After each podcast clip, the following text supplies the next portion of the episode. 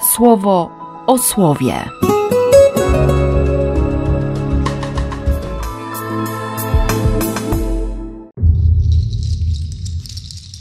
Siedemnasty lutego, czwartek. Trzymajcie się wiary, nie patrząc na to, co tylko osłoną. Wiara, czyli konkretna droga z Bogiem, droga w kierunku. Nie tylko wiedza, nie, nie tylko świadomość, ale życie, codzienność. Nie patrząc na maskę. Tam dosłownie jest właśnie użyte to słowo przez Jakuba.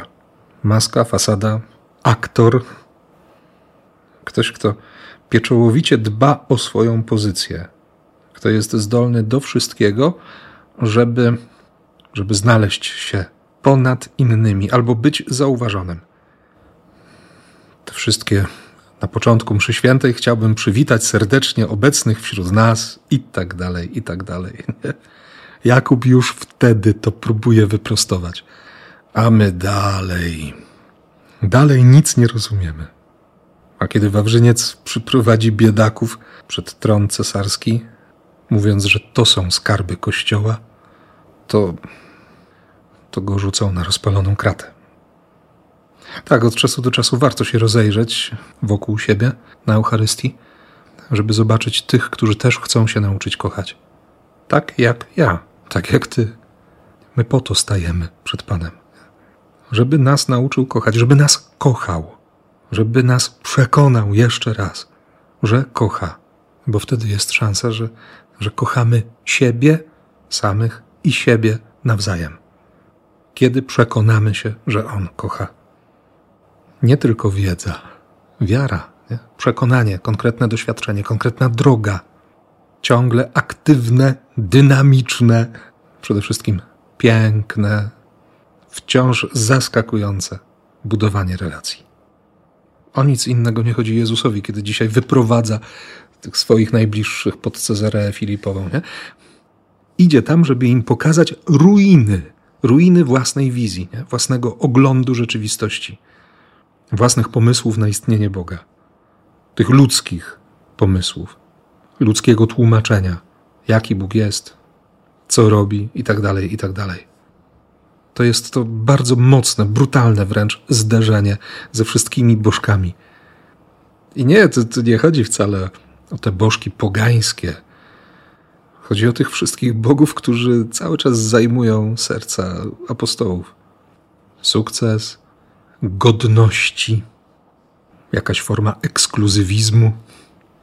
Takie bożki. Wy co mówicie? Kim jestem? Ty jesteś Mesjaszem. Więc Mesjasz musi, trzeba, żeby doznał wielu cierpień, zniósł odrzucenie, przyjął śmierć i aby trzeciego dnia zmartwychwstał. Nie, nie usłyszą o zmartwychwstaniu. Nie? Oni usłyszą o, o cierpieniu, o odrzuceniu, o przyjęciu śmierci, o upokorzeniu. To, to usłyszą. Więc Piotr zabiera go na bok, wyprowadza z centrum. Straszne, nie? Jezus nie jest w centrum, nagle się znajduje gdzieś tam na marginesie i upominany, no bo przecież Piotr wie, no, no ma swoją wizję, ma to swoje trzeźwe myślenie. Trzeba Jezusa wyprostować. Odejdź ode mnie, szatanie. Tak? Stań za mną.